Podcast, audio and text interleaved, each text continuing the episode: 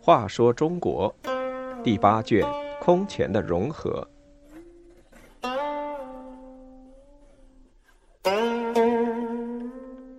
一百零八狗脚症。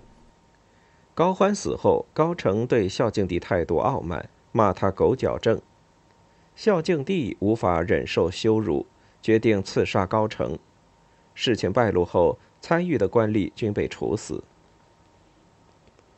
高欢在世时，因为孝武帝逃亡西魏，所以对孝敬帝特别尊重，大小事情无不请示奏报。参加宫廷宴会时，总是拜伏在地，然后敬酒。孝敬帝举行佛法大会，乘坐小车去上香，高欢就手捧香炉在后步行跟随。由于他这样，他的部属对孝敬帝也十分恭敬。但是高成掌权之后，对孝敬帝的态度就完全不同，态度傲慢、趾高气扬。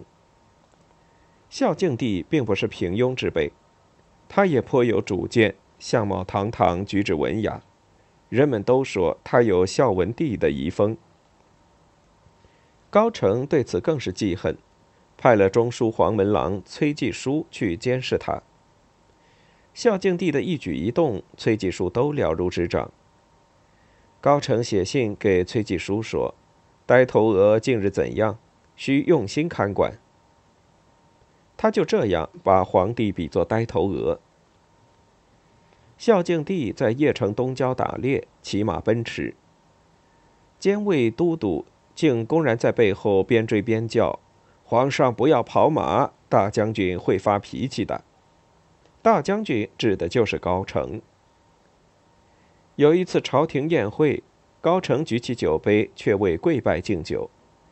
孝敬帝见他不行大礼，十分不悦，说：“自古没有不亡之国，朕何须眷恋此生？”高澄对孝敬帝一味称正，大为反感，说：“正正正，他妈的狗脚正！”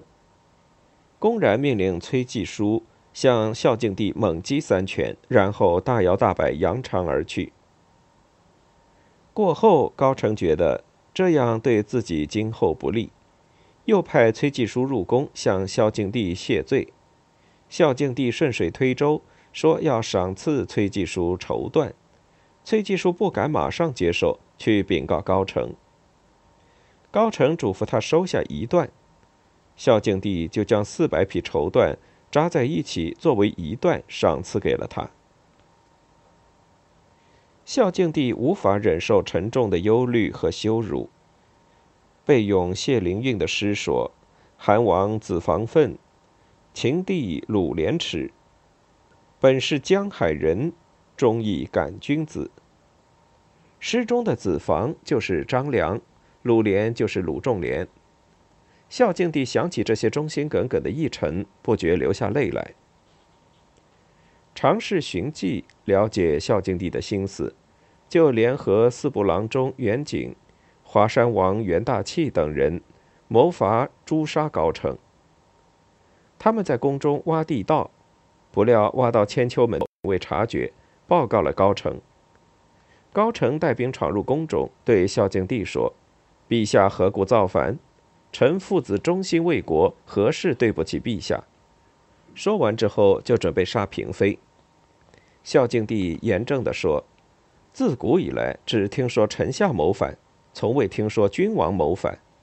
你自己想造反，怎么责怪我呢？我连命都不珍惜了，还怕你杀这些妃子？”高澄想想自己的行动太出格，连忙叩头谢罪。孝敬帝也不敢再计较。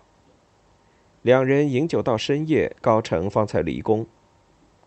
过了三天，高成下令把孝敬帝抓起来，关押在韩章堂。